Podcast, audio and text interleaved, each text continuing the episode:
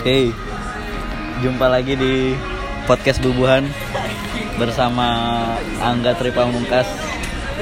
Kali ini kita kehadiran seseorang yang ya teman temanku juga.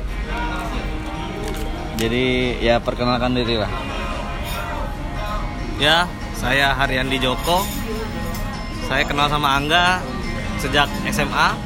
Kok pakai saya sih kaku banget. Oh, gua gua aku aku kenal Angga sejak sekolah. Mungkin sekarang udah 10 tahun. 10 tahun ya. 10 tahun. Lebih lah. Lebih lebih. Akrab sama Angga waktu kursus drum. Oh iya dulu. Iya, Kita ini Gilang Ramadan. Gilang Ramadan. Cuman udah bangkrut. Sempet ini juga kita ya tampil di Sempat tampil supporter terbaik Oh, iya. DBL DBL sama Semansa juga kan? Semansa. Semansa Percussion. Wuh. Macam betul. Sama Dayat, Dasti. Siapa lagi ya? Dayat, Dasti, dan semuanya waktu itu hampir semuanya ngumpul di Jakarta tinggal. Oh iya iya. Pak Le juga kan? Pak Ale juga. Oh iya ya, yang Gilang Ramadan pada ke Jakarta semua. Jadi sibuk apa nih Jok? Ya sekarang sibuk berusaha membenahi kehidupan, bekerja setiap hari. Ntar lagi mau ini ya, mau halal apa gimana? Belum, belum, Belum belum, belum, belum ke arah situ. belum ke arah sana. Masih ada prioritas-prioritas yang dituntaskan dulu. Iya iya iya. Ini ntar kalau didengar pacarnya nggak apa-apa, Gak masalah. nggak masalah ya. Soalnya dia belum lulus juga. Oh belum lulus.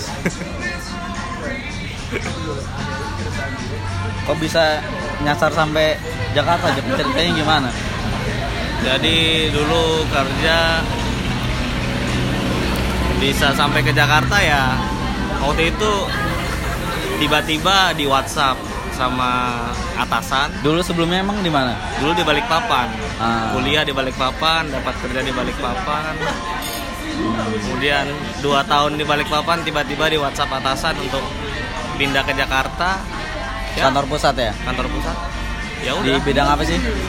sekarang di bidang eh, pendukung operasi pengeboran lepas pantai.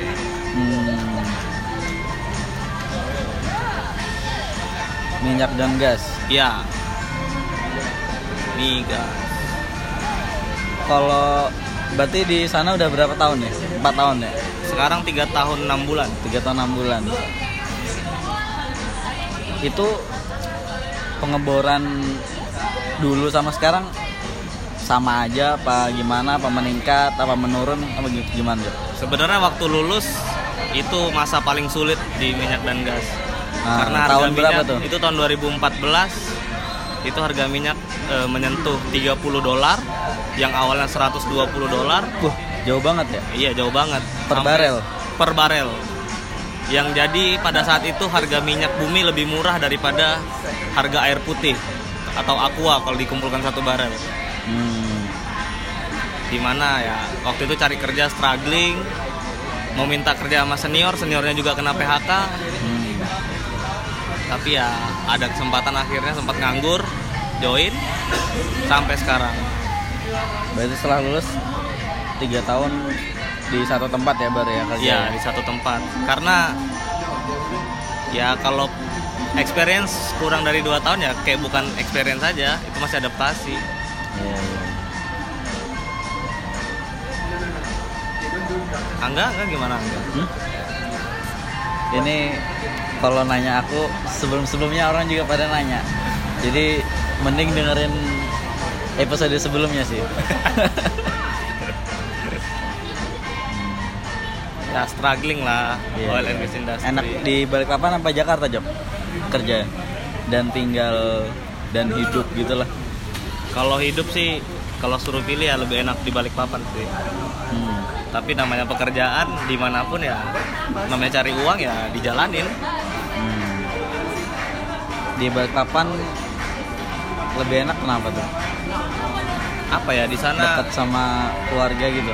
ya dekat dengan keluarga kemudian eh, suasana kotanya itu eh, bagus untuk untuk tempat tinggal tenang belum terlalu macet kemudian juga eh, mungkin pemerintah sana fokus lah ya untuk untuk mengarahkan arah pembangunan. Jadi daerah-daerah industri di sebelah mana daerah-daerah pendidikan sebelah mana tempat tinggal sebelah mana.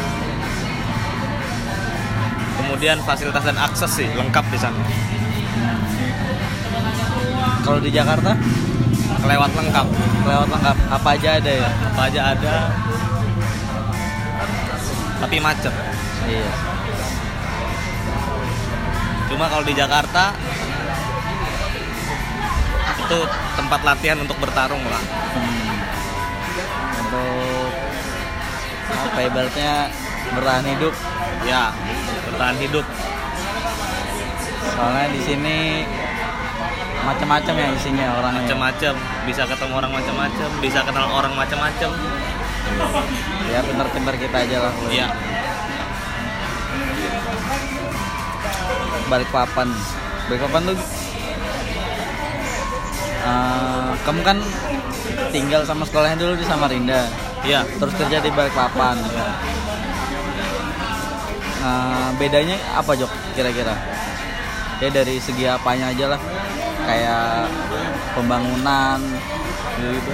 Pembangunan yang aku heran Balikpapan itu mereka tidak punya tambang di dalam kota. Ah. berbeda dengan Samarinda yang mengizinkan izin tambang di dalam kota. Iya. sedangkan Balikpapan tidak kemudian Balikpapan dia benar-benar memanfaatkan kotanya sebagai gerbang masuk Kalimantan Timur dan Kalimantan Utara.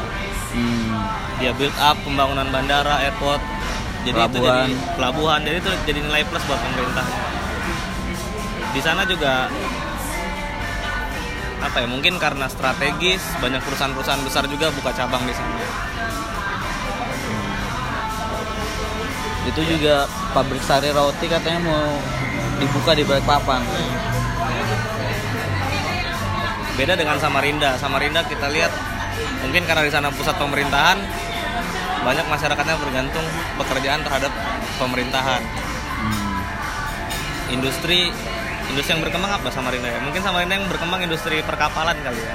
Kapalan di sana terkenal galangan di Samarinda itu.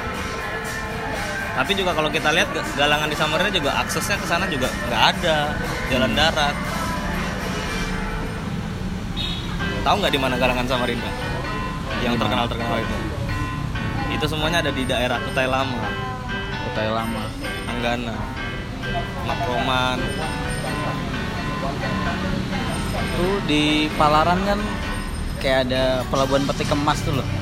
Ya tapi juga kurang efektif. Ya soalnya kemarin sempat ke sana juga. Nah, jalannya juga rumputnya tinggi-tinggi gitu loh. Padahal udah dicor bagus Ya. cuman karena nggak terlalu dipakai banget jadinya jalannya pada rusak gitu loh Tapi walaupun dibangun peti kemas di sana ya karena kondisi alam ya, maksudnya Samarinda itu sungai, itu jadi membatasi kapal-kapal yang bermuatan besar nggak bisa masuk, nggak bisa lewat nggak bisa lewat sungai. jembatan Iya, karena ada jembatan juga ya mau nggak mau ya ujungnya ke mana ya? Ke Balikpapan lagi, terminal peti kemas.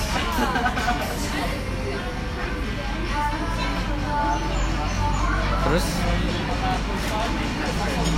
enakan hidup di Samarinda apa Balikpapan Hidupnya sebenarnya kalau untuk berkeluarga sendiri enakan di Balikpapan. sih. hmm. Kalau lingkungan Samarinda, aduh udah terlalu padat. Kemudian eh, sebenarnya yang yang kita cegah biar tidak terpengaruhi lingkungan Samarinda, mindset di sana seperti itu. Karena kalau di Balikpapan orang lebih beragam ya, mungkin karena banyak perusahaan, orang dari Jadi luar banyak banyak pendatang juga. banyak pendatang.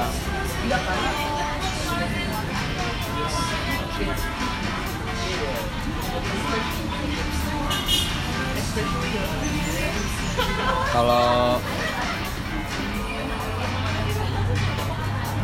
Samarinda tuh nggak nyaman gara-gara apa Jok? Apa ya? Mungkin ya kalau Samarinda pertama penataan kotanya yang yang banyak proyek hanya udahlah pokoknya jadi dulu. Urusan ke depannya itu nanti bikin ini pokoknya jadi dulu. Orang lihat jadi dulu. Kemudian Perawatnya. perawatannya itu urusan nanti. Emang di Balikpapan nggak gitu. sejauh yang aku lihat sih enggak. Contohnya? Ya contohnya kalau kita mau lihat di Balikpapan kayak taman yang di depan SMA 5 malah sampai sekarang terus dirawat ditambah taman burung lagi di situ burung merpati macam kalau di Samarinda ada Taman Pintar, Lampion. Cuman ya cepet rusak. iya Kalau itu kayak parkir liar gitu sama aja ya? Apa gimana? parkir liar sih sama yang- aja Kalau di Samarinda nih, kalau kata teman-teman sih parkir liar tuh dikuasain sama preman, sama aja sih kalau parkir liar sama aja ya. sekarang juga kalau parkir liar tapi pemerintahnya nggak nyediain tempat parkir nggak bisa disalahin juga orang parkir di situ Hmm. kecuali pemerintahnya udah nyediain satu gedung parkir Iya. Kemudian- Itu di Balikpapan ada kan? Balikpapan parkir ada yang dekat gedung BC itu? parkir yang memang Baru khusus buat ya? gedung parkir umum Ah. Terus kalau ada orang yang parkir sembarangan ya wajib ditilang karena ada gedung parkir. Kalau kalau nggak ada gedung parkir gimana? Mau ditertibkan orangnya mau parkir di mana? Iya iya betul. banyak ya? Harusnya ya kalau orang parkir tuh dikasih karcis jadi sebagian tuh masuk ke pajak daerah gitu loh. Buat pemasukan sekarang juga mau mendata tukang parkir di, gimana caranya di kota mana juga yang bisa mendata parkir sekarang di Indonesia? Beda halnya kalau ada gedung gedung kan enak tertata. Tapi aku herannya kalau ke Balikpapan itu yang jualan di pinggir jalan trotoar tuh dikit. Nggak kayak Samarinda. Karena ditertibkan. Aku juga pernah kena tertib dulu waktu jualan. Emang dulu pernah? Jadi dulu waktu kuliah sempat jualan di pinggir jalan. Hmm. Seminggu jualan masih nggak masalah. Pas minggu kedua jualan tiba-tiba didatangin satpol pp Hmm. semuanya diangkut. Terus? Terus kita harus nebus ke satpol pp barangnya itu. Bayar apa gimana? Ikut sidang. Di sidang. Bikin surat pernyataan. Nggak bakal jualan di situ lagi iya. berani ya mereka ya? Berani begitu. Terutama jalan-jalan protokol. Hmm. Sebenarnya jualan di pinggir jalan sih banyak juga di Balikpapan tapi kalau untuk jalan protokol mereka bersihkan. Jalan protokol itu ya kalau teman-teman tahu dari Melawai sampai ke Sepinggan ke bandara jalan Sudirman. Beda dulu sama sama Rinda ya itulah permasalahannya di Samarinda. Aku juga kurang tahu ya apa. berani gitu loh. Apa ada yang megang ada premannya kurang berani apa gimana?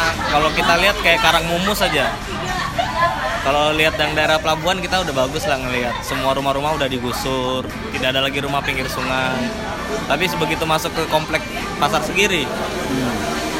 apa yang Ya beda ya? apa yang bikin itu nggak bisa digusur sekarang apa ada kepentingan apa ada orang yang lebih kuat di belakang itu kenapa cuma yang daerah situ yang nggak bisa digusur Hmm. yang notabene pasar pasar itu pengelolanya pemerintah malah. PTD sendiri udah Iya. diurus sama pemkot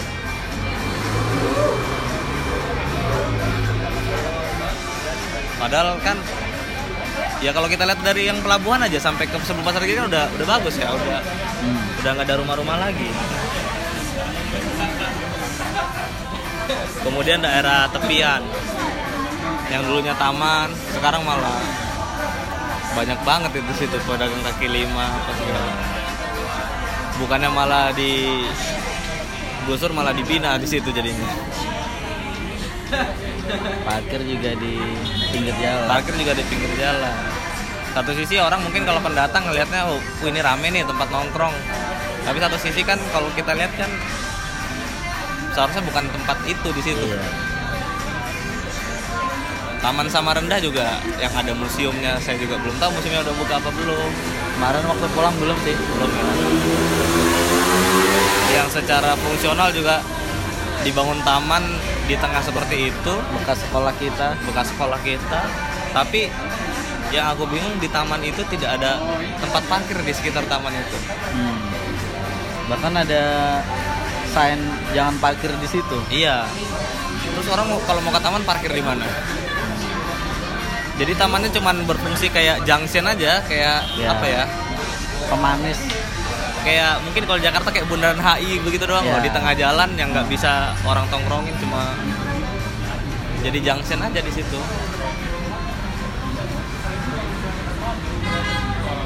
itu pun ya di Samarinda juga terutama masalah banjir ya mungkin ini sudah masalah pelik dari dulu Dari kita kecil sampai dari sekarang. kecil mungkin juga dari zaman dulu parah. karena memang kondisi geografis Samarinda yang seperti itu tapi kan penanggulannya penanggulangannya kita kadang apa sebenarnya? Iya, jadi ibaratnya nih pemerintah nih pasrah. Ibaratnya katanya Samarinda emang tanahnya rendah, datarannya rendah, makanya namanya sama rendah.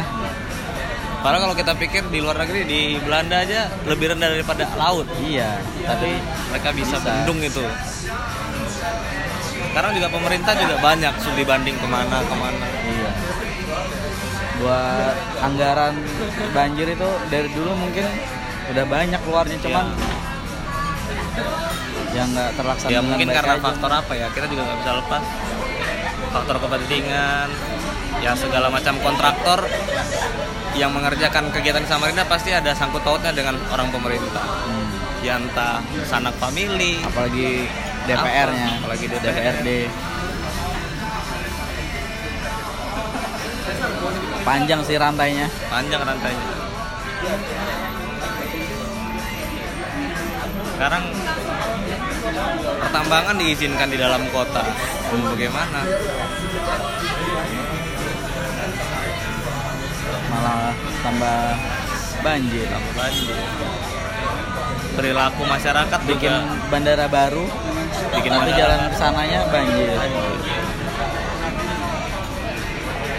bandara baru pun belum ada aksesnya seperti apa ke sana iya.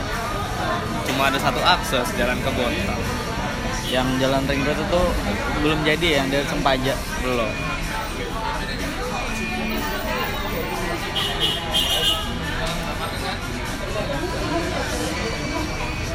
Terus menurutmu Samarinda bakalan kayak gitu terus nggak sih Cuk? ya selama yang yang berkuasa masih memiliki kepentingan ya pasti begitu terus. Satu sisi malah bisa lumpuh ke depannya kota itu. Sekarang oke lah kalau orang banyak beli rumah di tempat yang nggak banjir. Tapi untuk keluar dari rumahnya apa dia bisa mencapai tempat tertentu kalau banjir semua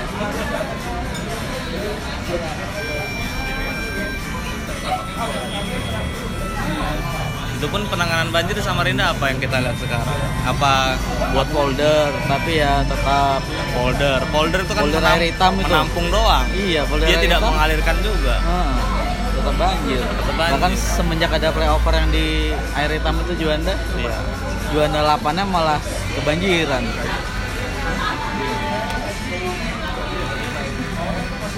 malah nggak ada yang kalau kita lihat di sungai-sungai itu kapal pengeruk mendalamkan sungai yang sudah dangkal. Karena sungai itu kan ada endapan-endapan yang ikut kan makin lama kelamaan akhirnya sungai makin dangkal.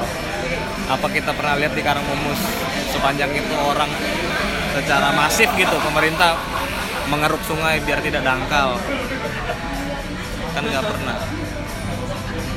Kayak di Jakarta gitu ada alatnya kan? Kayak iya alat Buat untuk ngeruk sampah ngeruk di kali. sampah ngeruk dasar sungainya. Karena sebenarnya kan banjir itu kan kenapa air bisa banjir? Karena dia tidak ngalir. Iya. Menumpuk kan. Lalu Sungai Mahakam terlebar. Lebar. Satu sisi juga ya. Gimana kalau lihat karang mumus itu pada saat surut? Pernah lihat nggak nggak hmm. anak kecil bisa lari-lari di sungai. Artinya itu sudah dangkal banget kan? Lari ada lihat kuning-kuning Iya. Sekarang di sana kalau pemimpinnya belum lepas dari rezim-rezim yang sebelumnya ya susah. saya Misalnya ada muncul orang baru yang fresh.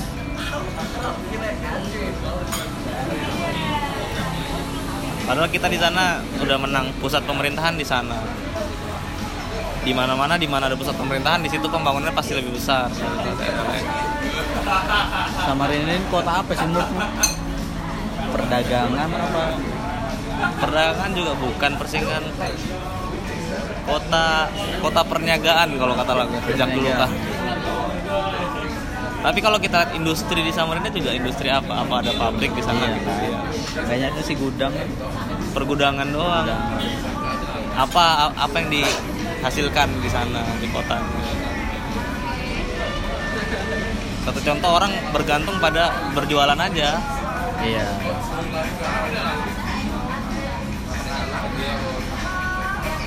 nggak ada industri masif yang ber- bergerak Kalau dari segi eh, kayak ekonomi kreatifnya sama Balikpapan gimana tuh Samarinda? kalau ekonomi kreatif sih aku lihat lebih berkembang di Samarinda. Karena apa? Kalau aku lihat ya karena itulah yang bisa dikembangkan di sana karena tidak ada industri lain. Hmm. satu sisi ya sama kalau kayak kita lihat misalnya di Balikpapan banyak perusahaan nih banyak mencari pegawai pekerja. Ya orang yang bergerak ke arah situ sedikit. Sedangkan di Samarinda banyak orang yang mencari cara bagaimana sih biar bisa menghasilkan uang dari situ ide-ide kreatif pasti muncul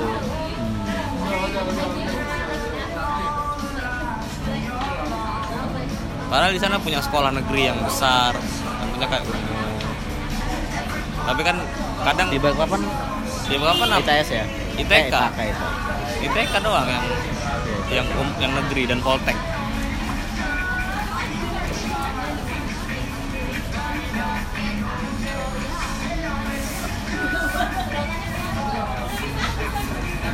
Kemarin pilkada nomor satu kalah. Nomor satu siapa? Hah? Nomor satu siapa? Kan kamu dukung itu katanya. Ya, dukung sih dukung itu, tapi ya bingung juga ya. Harapan ke depan ada nggak buat gubernur yang terpilih? Gubernur terpilih siapa kan kemarin kasus tuh diprotes gara-gara dihack situsnya KPU. Nah, Tapi kan tetap ini juga Tapi tetap dari kita hasil menang. ini kan tetap menang juga. ya harapan ke depannya kalau dilihat kan gubernur yang terpilih sekarang ini siapa gubernurnya? Hah? Isran. Isran. Wakilnya Hadia. Iya. ya wakilnya dari kalangan agamis kemudian gubernurnya dari akademisi juga mantan bupati juga semoga bisa lebih berkembang lah semoga nuraninya lebih terketuk melihat sekitarnya kenapa saya bilang nurani? Karena satu contoh aja. Misalnya gubernur atau wakil gubernur keliling kota Samarinda terus terjebak banjir tapi dia tidak seakan-akan nggak mau ngeliat sekelilingnya ada apa. Atau dia lagi di jalan dia ngeliat sesuatu yang kurang dari ibu kota provinsinya tapi cuman nggak bisa apa-apa. Kan artinya nuraninya nggak terketuk Ya, mementingkan kepentingan rakyat aja daripada kepentingan kelompok. ya itulah kalau kepentingan kelompok ya itu mereka pasti sudah ya pasti ada lah. Karena mereka sebelumnya juga pasti ada janji-janji yang mereka bagi kan? Cuma ya jalankanlah kepentingan kelompokmu tapi kepentingan rakyat juga jalan.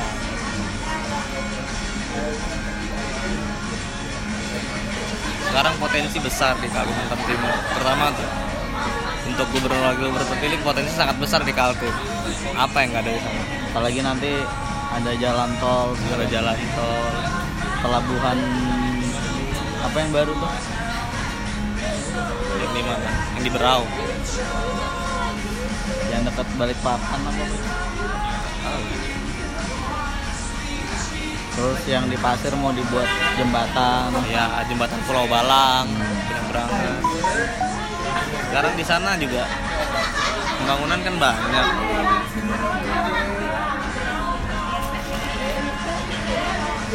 Samarinda kota tepian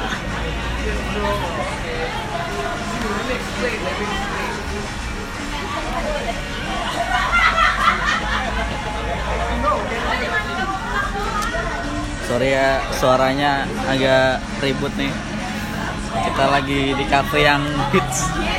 Banyak anak-anak muda berpakaian mini. Yang kalau ngobrol pakai bahasa Inggris. yo i Ini orang-orang ntar mau nggak nonton video face apa ya? Nggak pada nggak punya duit juga ke kita. Dengar lagu 600 ribu sehari, mending download.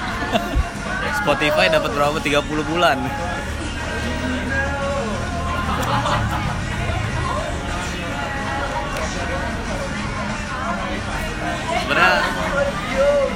Samarinda ya mungkin nyamannya karena kita dulu dari kecil di sana ya. Itu yang bikin nyaman punya teman di sana punya satu sisi besar di sana. Tapi ya kalau dilihat ke depannya berat. Kalau dari segi keamanannya? Keamanan apa nih? Kayak pencurian, begal gitu dari dua kota itu gimana?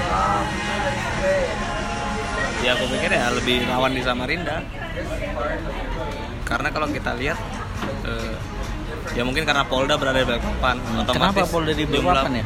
mobilisasi sebenarnya kalau mau lihat Mobilisasi. mobilisasi Emang ada nggak sih kota sel- eh provinsi selain Kalimantan Timur nih yang Kapoldanya tuh bukan di ibu kota, Kapoldanya bukan di ibu kota kayaknya Kaltim doang Tim doang kan? Iya.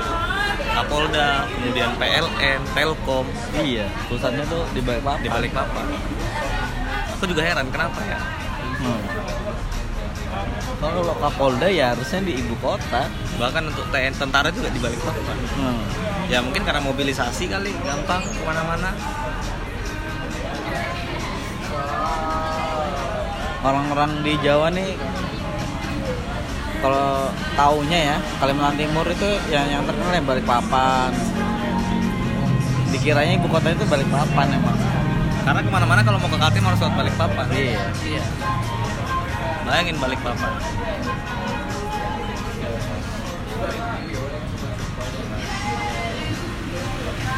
apalagi di sana kena impact yang besar waktu harga minyak turun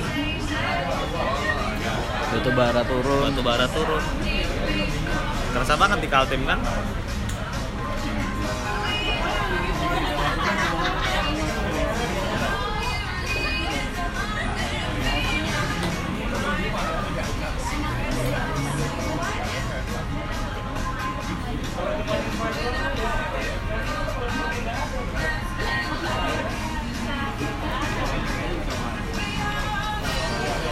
Sekarang ya kita cuma berharap sama pemimpin yang baru aja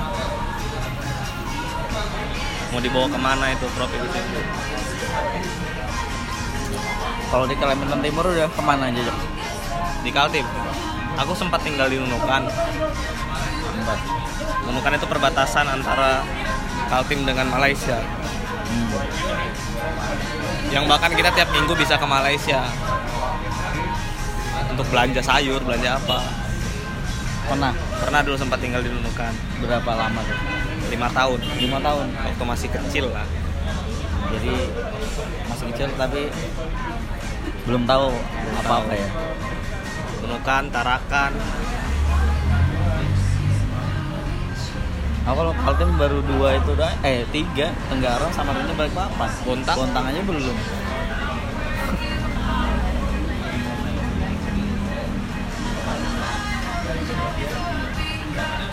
Tapi Nunukan kan udah Kalimantan Utara. Ya sekarang udah utara. Kalau Kalimantan Timur sih paling itu kemudian eh, ke Grogot pernah Penajam. Hmm. Kalau kita lihat di sana, aduh,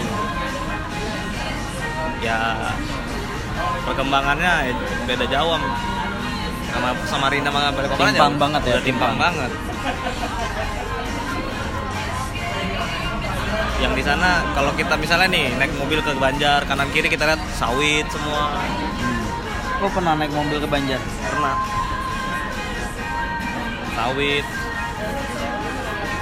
kalau ke Bontang juga kalau lewat Muara Badak sawit juga semua isinya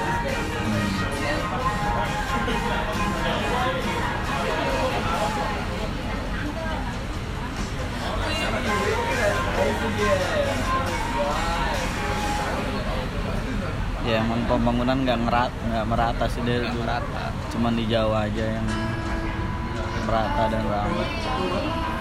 di sana bingung ya kayak di Balikpapan.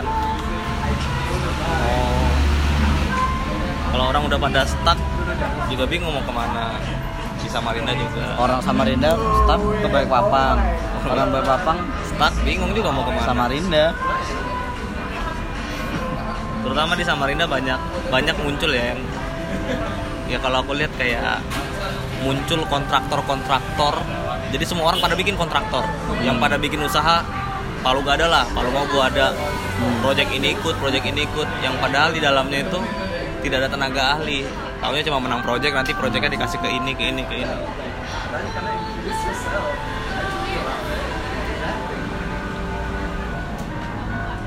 kontraktor kecil-kecilan. Ya. Iya kontraktor kecil-kecilan. Yang penting kontraktor. Emang kalau di sini gimana? Di mana? Jakarta. Ya kalau Jakarta kan tenaga ahlinya banyak. Sekarang kalau di Samarinda kalau kita mau cari aja ten- tenaga ahli pembangunan untuk sipil ada berapa orang di Samarinda? Halo? Aku Sherlock ya taruh ya Jokonya lagi angkat telepon. Udah udah. Senopati Senopati. Karibo lagunya kedengaran ya sih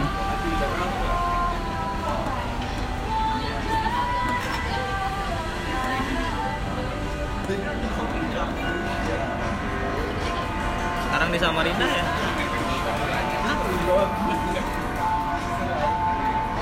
Mau cari kerja di sana juga.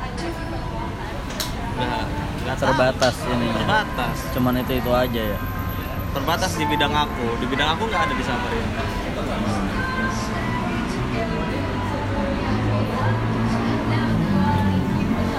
Di di balik papan pun ya juga. Persaingan berat juga kan.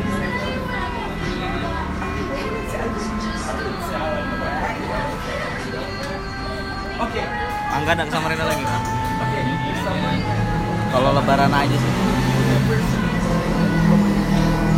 selama masih banjir kayaknya enggak deh Sekarang pun kalau pulang ke Samarinda juga paling di rumah ketemu teman-teman lama. Belum ada pikiran buat ngapain di Samarinda.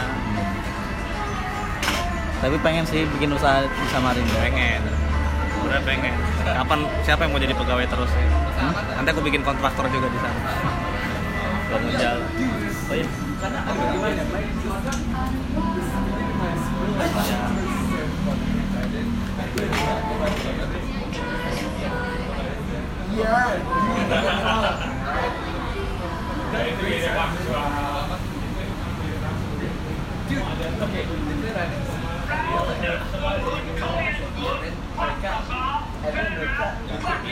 dulu perminyakan ya Iya.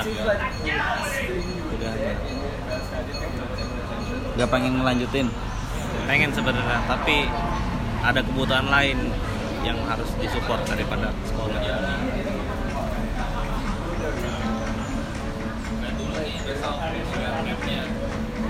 siapa tahu kalau sekolah lagi kan karir lebih cemerlang Iya, bisa juga. apalagi udah tiga tahun lebih ini Sebenarnya pengen sih. ibaratnya soft skill udah punya lah Sayang kan di Kalimantan Timur yang sudah melakukan pengeboran minyak dari tahun 70-an, dari tahun 1900 malah. hmm. Sedangkan sekolah perminyakan baru berdiri tahun 2000. oh setting migas baru Itu pun di 2000. balik papan, iya, tahun 2000. Malah yang negeri kayak Unmul nggak nggak nggak ada jurusan. iya ya Unmul pertambangan buka tahun berapa tadi pertama? Dulu Unmul kan yang terkenal kehutanan Kehutanan. Kemudian teknik geologi Unmul baru buka 2014 kalau nggak salah. 2013 apa? Gimana gimana kita mau berdaulat di provinsi sendiri kalau iya kita selalu nuntut eh, perusahaan asing harus pakai orang daerah. Tapi kalau orang daerahnya tidak mumpuni, Bet- betul juga itu Jok. baru kepikiran iya kan? Iya Semua kadang orang-orang lokal di tempat pertambangan, sawit selalu mau oh, harus ada orang daerah jadi bos. Tapi kalau orang daerahnya nggak mumpuni, hmm. mau bagaimana? dulu waktu sekolah di sana banyak orang-orang daerah apa ada yang dari Jawa gitu waktu di sekolahku dari luar negeri pun ada yang kuliah Ada ya? dari Malaysia ada dari Papua ada Hmm.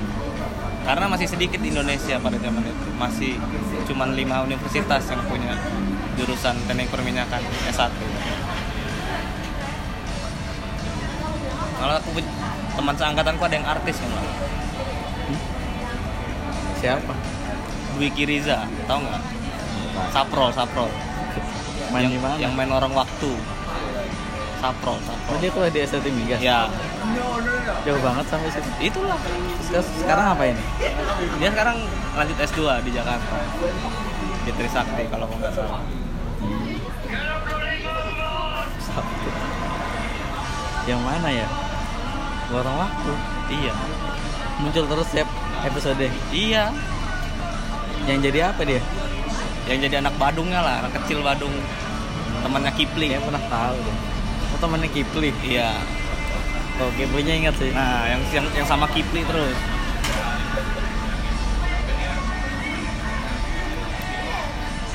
kemudian orang-orang dari Sulawesi banyak kuliah di situ Hmm. aku juga malah kaget ada tingkatku ada yang orang Mal- yang dari Malaysia kuliah di situ juga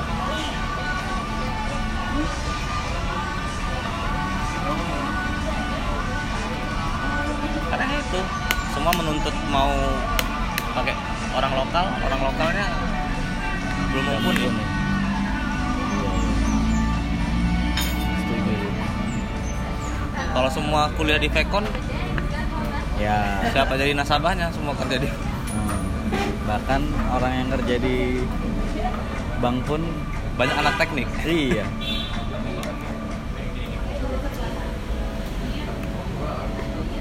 Sekarang banyak tantangan teman-teman di Samarinda sebenarnya untuk mencari pekerjaan. Karena di sana terbatas industrinya di Samarinda ya. Industri ter- industri terbatas. Sekarang kalau kita punya kemampuan di bidang engineering misal chemical engineering di Samarinda nggak ada satu pabrik limbah gitu nggak ada. Adanya di mana? Di Handil. Tahu nggak teman-teman? Di Handil ada pabrik limbah. Mungkin nggak ada yang tahu kan Aku aja nggak tahu. Nah, kamu aja nggak tahu di Handil tuh ada pabrik limbah namanya PLKK. Dan itu satu-satunya di Kaltim setahu aku. Yang semua limbah-limbah perusahaan itu masuknya ke situ, Terus diolah di sana. diolah di sana. Kan sayang kan, cuma nggak tahu potensi itu. Di Samarinda sih ada satu perusahaan asing baru buka yang aku tahu. Apa? Puma Energi. Itu di sebelahnya jembatan Mahkota. Kalau kamu ngeliat ada banyak tangki-tangki minyak di situ. Dia jadi supplier untuk supplier minyak solar ya untuk perusahaan batu bara. Puma Energi. Karena ada beberapa Lambangnya bukan singa itu kan? sama lambangnya Hah? Jangan-jangan punya Puma Sport itu? beda ini punya Swiss kalau itu pun di dalamnya kan karena ada beberapa teman aku yang kerja di situ Hmm. Teman aku yang kerja di situ pun bukan orang Samarinda ada orang Balikpapan kemudian ada anak-anak ya dari luar dari Jawa Puma Energi terus lagi di Kaltim ya kayak masalah listrik Ya. dari dulu kan nggak terpecahkan Tapi sekarang udah lumayan sih. Sekarang Nggak- sih maksudnya nggak kayak dulu lah. Nggak kayak zaman kita SMA SMP yang yang aku paling ini sebenarnya kalau yang aku rasakan langsung sampai sekarang air bersih. Nah, iya air bersih emang dari dulu keruh banget. mending kalau keruh. Rumah aku di Sambutan sampai sekarang air itu cuma nyala jam 1 malam. Terus habis itu? Mati jam 1 Mati. sampai jam 3 sambutan masih kayak gitu benar ya? sambutan masih kayak begitu. Air bersih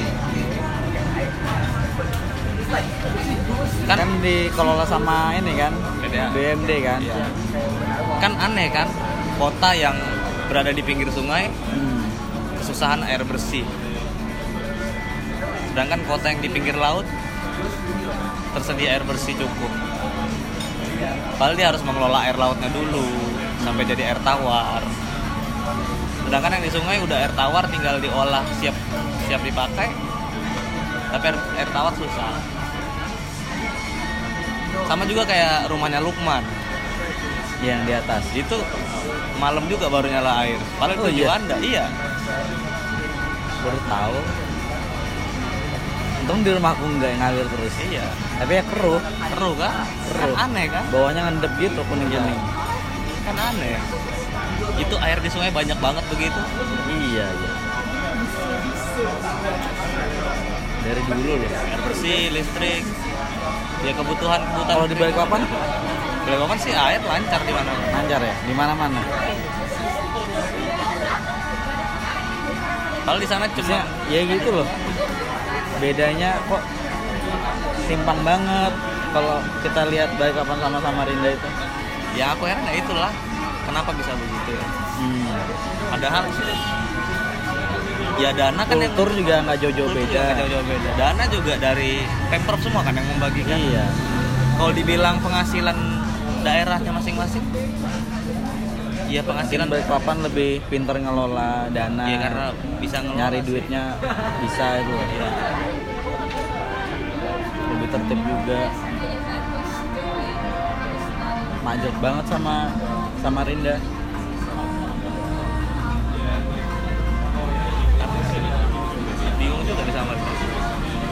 mall pun sekarang kalau kita lihat daya beli orang juga sedikit.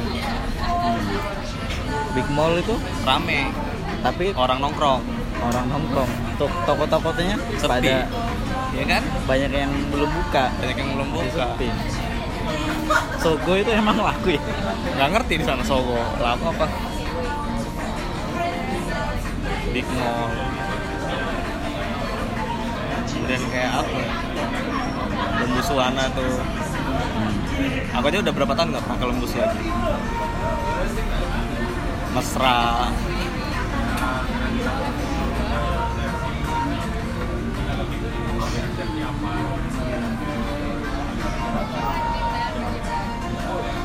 Kalau sama Balikpapan mallnya banyakan Samarinda masih ya? Banyakan sama Rinda. Balikpapan juga mall ada yang sepi banget yang sebelah BC itu apa sih namanya? Balkoni balkoni. itu ah yang mall bukan grosir. sebelahnya BC yang nyambung itu kan? Beda bukan yang nyambung sama BC yang sebelahnya. Oh ada ya? Ada. Itu kosong. Apartemen juga yang Borneo Bay itu juga daya belinya sedikit karena banyak pengurangan kemarin. Properti itu.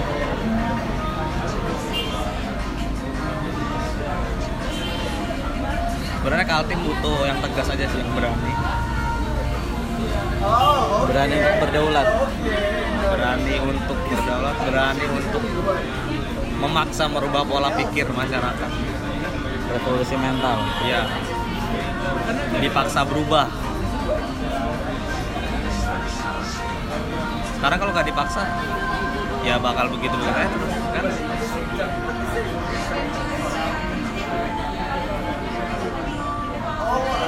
gimana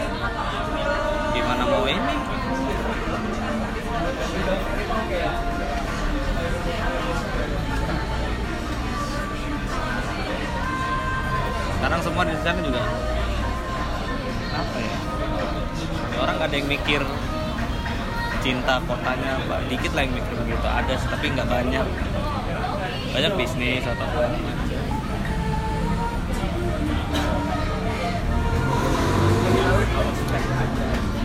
kayak sarana olahraga juga di sana nggak ada yang terawat. Aku miris Dulu banget pas sekedar ngeliat buat pon doang dibuat. Udah pon selesai ya udah nggak dirawat. Waktu aku ngeliat Wisma di atlet, mana? hotel atlet. Ya, ya, hotel atlet nggak dirawat. Iya. Aku ngeliat di Instagram yang stadion Palaran jadi Ya. begitu kan. Ibaratnya aku sedih gila loh. sedih banget. Itu itu aku udah pernah main di situ. katanya dulu MU mau main di situ loh katanya. Hmm. Eh, sedih ngeliatnya malah balik papan bangun stadion sendiri. Hmm. terus tahu nggak kalau di Tenggarong ada satu arena olahraga yang yang nggak ada di Indonesia di mana pun selain di situ dan di Jakarta? Apa? Velodrome. Apa itu? Velodrome itu yang balapan sepeda dalam gedung. Itu ada di Tenggarong oh yang agak iya yang agak itu iya. Itu ada di komplek Aji ada ya? Ada velodrome gor gor palaran lah apa aja itu isinya. Bayangin ada tenis indoor ada ada kolam renang. kolam renang. Gila kan itu kolam renang. tangkis. bulu tangkis. Sekarang jadi apa? Sarang sarang hantu. Lawat kayak dia di nggak nyiapin dana buat maintenance itu. Iya. Nggak tahu nyiapin apa enggak sih? Harusnya kalau kayak gitu ya nyiapin. Ya kalau kita membahas satu-satu kayak inilah simpelnya aja. Ketika kita baru masuk kota Samarinda.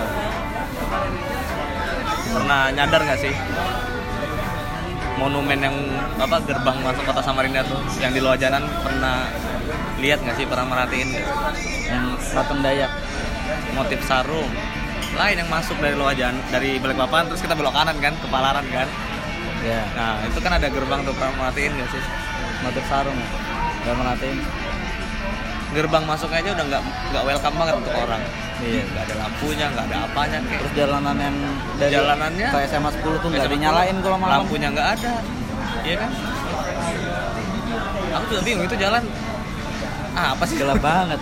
Gelap banget kemudian harus pakai lampu jauh loh kalau naik. Pakai lampu jauh. Kalau nggak susah ngeliatnya. Nggak kelihatan apa-apa ma- lampunya mati. Iya. Itu pun masih cor-coran nggak di aspal. Hmm. iya kan?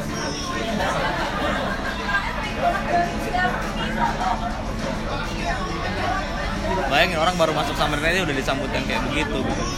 Itu yang aku bilang, apa gubernur kalau lewat situ nggak pernah nyadar gitu?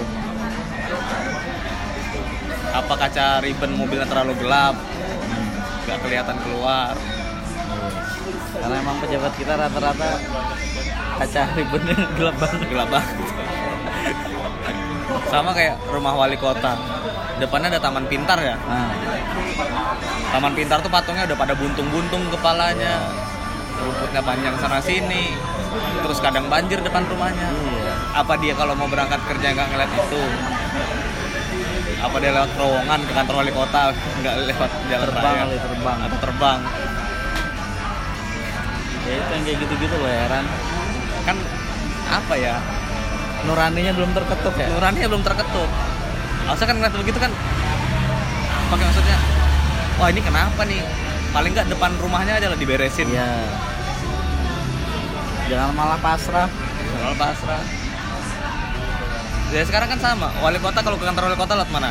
Lewat depan rumah, pasti lewat segiri dong. hmm. Ya kan putar balik lewat pahlawan segiri. Apa nggak ngeliat itu pasar segiri? Yang diandelin apa doang Samarinda? Oh sarung Samarinda, sarung Samarinda. baju pakaian ininya Semua kerjanya. baju pakai motif sarung. Iya.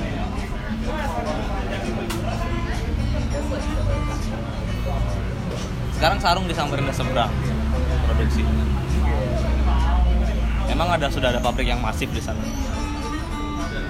Ka- Kalau simpelnya aja, kalau pemerintah mau mengikonkan sarung nih misalnya, sarung itu asli Samarinda. Coba aja bikin satu pabrik yang besar, sarung langsung ke seluruh Indonesia, bahkan dunia bahkan dunia. kalau mau Bener nggak? Ada satu pabrik, ya kan? Sarung, Samarinda, pabrik besar bisa dikirim ke mana-mana.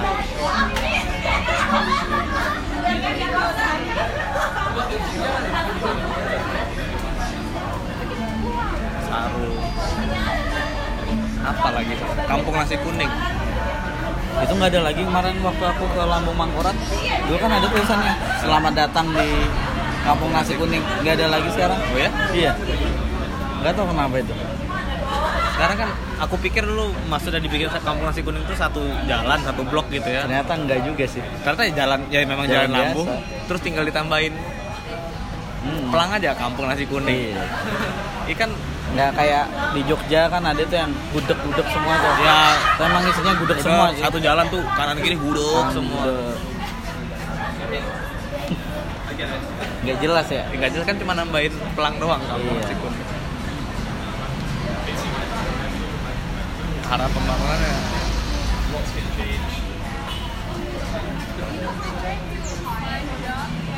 sekarang di sana juga yang protes juga nggak ada. Kalau aku lihat sih mereka lebih ke pasrah. Asrah yang udah maunya gini ya ya udah. udah. Ngapain gubernur kayak itu? Kalau dibilangin lah ikam tuh kayak kada tahu sama Rinda aja omongan-omongan pesimis. Mau kayak apa lagi ya? Iya. Satu sisi nggak ada juga yang aktif. Harusnya kan di sana tuh yang satu paling sama yang beda banget dari Balikpapan tuh ormas. Kenapa di Samarinda itu ormas Banyak. bisa banyak dan berkembang pesat sekali? Iya. Kalau ada eh, mau Ramadan Lebaran tuh banyak. Selamat Idul Fitri gitu kan ormas ini. Bahkan sama yang Balikpapan aja Balikpapan tuh ormas itu ya sama sih maksudnya banyak tapi kayak nggak kerasa juga. Iya iya. Biasanya kalau di Samarinda kan ormas itu waduh sepanjang jalan besar pasti ada. Ada ormas inilah ormas itulah. Hmm. yang satu sisi ormas ini berjalan dengan apa? Maksudnya kan namanya or- ormas butuh dana operasional apa segala macam. Itu dari mana? Kita kan apa jatah reman apa gimana? kan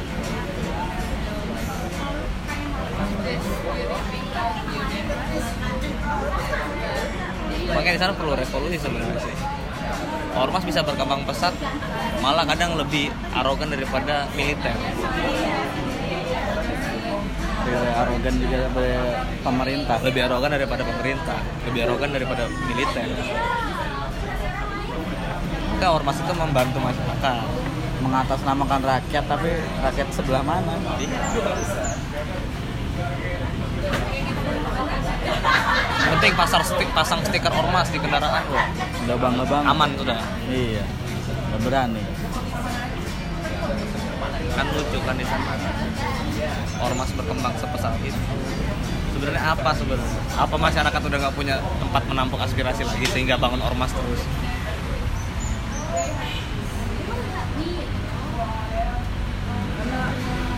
Mau protes protes ke mana di sana?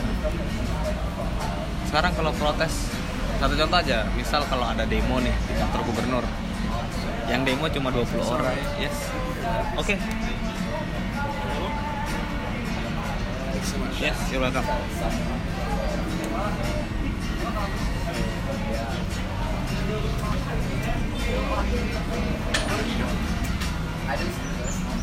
Oke, apa itu? Kan lucu kan, ormas di mana-mana. Balikpapan nggak semasif itu ya? Nggak semasif itu ormas. Ada pasti ada semua yang sama di Samarinda cuman Nggak kelihatan. itu lah nggak terlalu kelihatan itu lah karena sana lebih majemuk ya penduduknya. Ya itu di Samarinda aku bilang. Ya bukan maksud apa juga ya tapi di sana orang banyak bingung mau bekerja apa bingung mau bekerja apa lapangan pekerjaan sulit sulit. Kemudian yang penting mereka makan aja hari ini nggak tahu gimana caranya. Gayanya tercukupi Hmm. lifestyle tercukupi. Tapi kita nggak tahu kan miris gitu loh. Kalau berdasarkan statistik aja penduduk Samarinda dua kali lipat balik papan Hmm. Lapangan pekerjaan lebih sedikit daripada Balikpapan gimana coba? Orang mau kerja apa aja? Makanya premanisme menjamu iya orang mau kerja apa? kejahatan. Banyak kejahatan banyak orang yang itu tadi pialang-pialang kontraktor. Hmm. iya kan? Kan miris. Bingung juga. Banyak juga tuh dengar dari teman-teman yang kayak kontraktor-kontraktor lagi benerin jalan didatangin ormas minta duit ya. Ibaratnya ini ini wilayahku loh. Ini izinnya mana nih? Gitu gitu loh. Udah syukur dibangunin pakai uang Iya. pemerintah. Kalau itu wilayahmu kalau kita minta pakai uang mesti nih bangunnya Hmm. tapi malah mereka yang minta. Salah mereka ormas. Nggak ngerti ya ormas ya itu harus pemimpin pemimpinnya harus tegas. Iya tegas. Sama itu tadi tapi yang sekarang? Ya belum tahu lah karena ini generasi baru ya. Maksudnya dua orang ini tidak ada sangkut pautnya dengan generasi yang sebelumnya. Ada lah Jok. Ya nggak ngerti ya ada apa enggak ya? Dulu kan si ini kan wakil bupatinya Awang. Awang kalau di Kutim Awangnya ke Kaltim dia Jadi naik. bupati. Ya. Kita lihat ke depannya gimana lah pemerintah kalau begitu. Itu kai caleg loh nyalon ini. Lucu ya. DPR RI lucu. Tapi sebenarnya berstatement begini juga bahaya juga sih. Nanti kalau didengar pihaknya dia aku bisa ditangkap ini. Tapi lucu apa aja. dia nggak pengen di rumah aja gitu loh istirahat gitu. Udah kan ya udah cukup lah menurutku tapi ya yang baktinya tuh udah cukup tapi ya lucu maksudnya. Nah tapi nanti aku ditangkap ini sama polisi nih kalau berstatement nggak dengerin juga. Siapa mau denger? Satu sisi dari fisiknya iya. tanpa di medical check up orang udah tahu ini nggak sehat. Iya. Pertama itu. Orang udah tahu ini nggak sehat Di- tanpa di medical check up lah maksudnya penglihatan secara umum aja. Hmm, yang kedua statusnya tersangka loh iya. Kok nggak malu?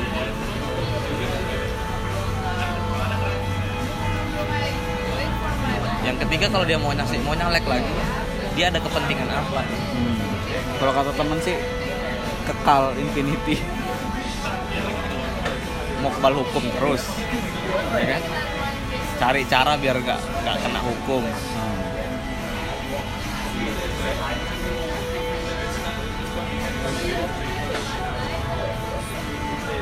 Pasti kalau kayak gitu sih kalau aku ngelihatnya dinasti sih. Dia kan punya anak kan anaknya juga ke politik. Kayak ke politik. Yang yang dua-dua itu. Zaman sekarang kan kalau mau punya pekerjaan tetap ya udah. Kalau anaknya pejabat dari umur muda udah jadi nyalek dua periode di, di kota dua periode di provinsi 20 tahun udah. Dua periode. tahun nanti wali kota wali kota bupati. 10 tahun lagi ya kan? Udah. Gitu aja stepnya ya? Gitu aja terus stepnya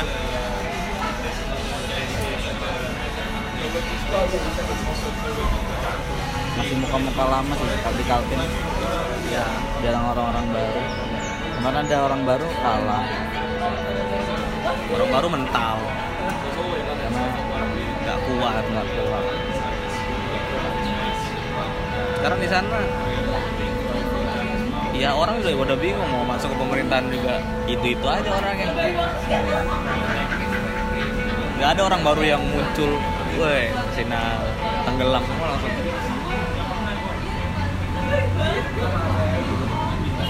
mungkin sana harus revolusi mental dipaksa dipaksa tertib Iya kalau selama orang-orang itu masih ada ya bisa. sulit Jok.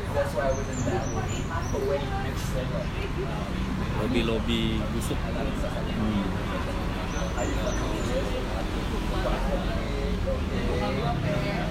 Nggak bisa nggak bakal bisa dia.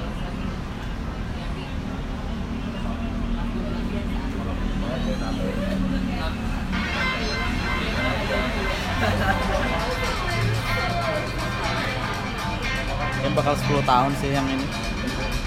Bakal dua periode. pasti mereka sudah atur mas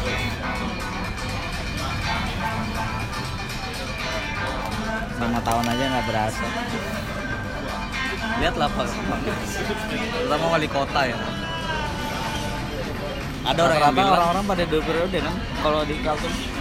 ada orang ada memang statement yang bilang lima tahun itu nggak cukup jadi pemimpin daerah untuk merubah satu daerah. Hmm. tapi wali kota Samarinda sekarang ini 20 tahun loh Iya. sejak jadi wakil dua periode jadi wali kota dua periode. Apa itu masih kurang cukup 20 tahun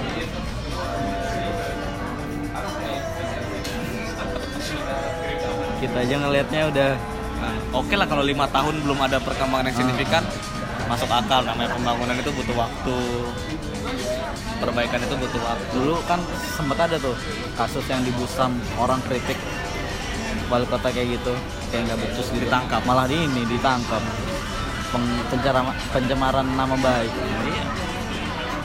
Mosian Banar. Iya kita lihat loh di Jakarta dulu gubernur sebelumnya dimaki-maki kayak apa nggak pernah orang dia dilaporin. Jadi sana nggak ngerti apa prestasinya. Bikin taman Samarinda apa-apa. Terutama jalan raya. Jalan raya itu banyak banget yang rusak.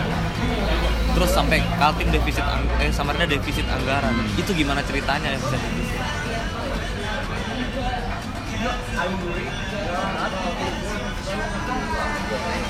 Emang banyak proyek-proyek yang kan kalau bikin anggaran tuh harus di badan anggaran DPRD kan? Ya. nah itu tuh DPRD-nya juga sih. Ibaratnya dia bikin-bikin proyek mengatasnamakan rakyat gitu ibaratnya. Ini orang sini butuh nih kayak gini-gini. Tapi ya nggak mau lihat anggarannya ada berapa. Ah, ma- ya dia nggak ini juga. Saya nggak tahu mana yang prioritas apa enggak gitu loh. Yang penting jalan aja dulu. Sakit tuh. Mau gimana? Ya aku bingung bisa sampai defisit anggaran. Itu yang aku bingung. Nggak pintar cari duit Samarinda juga mau cari duitnya dari mana? Sekarang itu menurutku salah satunya tuh parkir.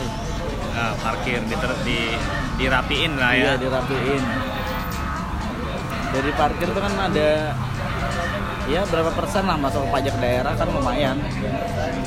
Kayak masuk itu gor sempaja. Kalau sore-sore jogging kan bayar parkir itu. Parkir umum enggak? Iya parkir liar. Ya itu nggak tahu sih. Dana-dana retribusi. Kayak daerah mana ya? Aku lupa daerah mana. Jadi pemerintahnya bikin BUMD parkir. Hmm, bagus tuh.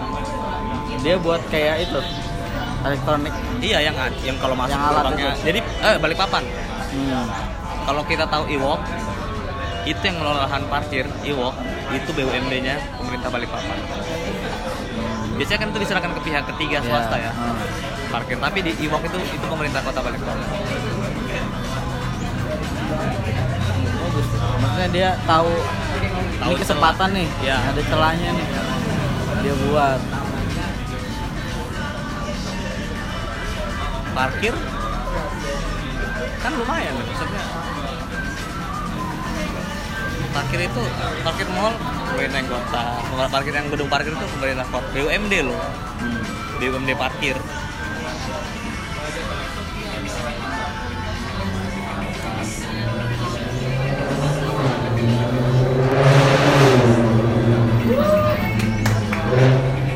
Udah sejam loh Jok. Ya udah. Udah berbuih juga ini. Nanti ngomongin Samarinda terus. udah cukup ditag- ya ya. Nanti ditagi orang kapan mau baikin Samarinda jangan ngomong aja kan bingung. Iya kan? Banyak omong juga Banyak mau. omong juga, nggak ada perbaikin. kontribusinya juga. Ya tapi kan ibaratnya nih buat ini juga. Tapi ke depannya ya generasi kita lah yang Iya. aku buat ini kan supaya eh, kita nih kayak pernah ngomongin gini gitu loh. Iya. Hmm, ibaratnya ya biar terekam gitu ya. Ada saran-saran nggak Jok? saran-saran? Iya. saran sih apa ya buat teman-teman di Samarinda potensinya kalian itu besar jangan jangan terjebak di zona nyaman Samarinda aja. Hmm. intinya itu banyak celah untuk mendapat yang lain. Jangan hanya berpasrah dengan keadaan yang begitu banyak celah banyak cara. Eh, ya itulah kadang kita lihat teman-teman kita ya banyak beberapa yang yang pasrah dengan ya udah kalau ada keadaan begini. Stuck di sini terlalu nyaman dengan di situlah. Hmm. jangan jadi preman. Jangan jadi preman. Satu lagi paling nggak kontribusi kecil aja lah masalahnya jangan buang sampah sembarangan. Kemudian ikuti aturan lalu lintas. Yang kecil-kecil begitu aja. Ya kan? Apa kita udah bisa ngikutin apa belum paling nggak itu. Oke deh. Ya oke. Semoga bermanfaat. Segitu aja podcast kali ini. Dah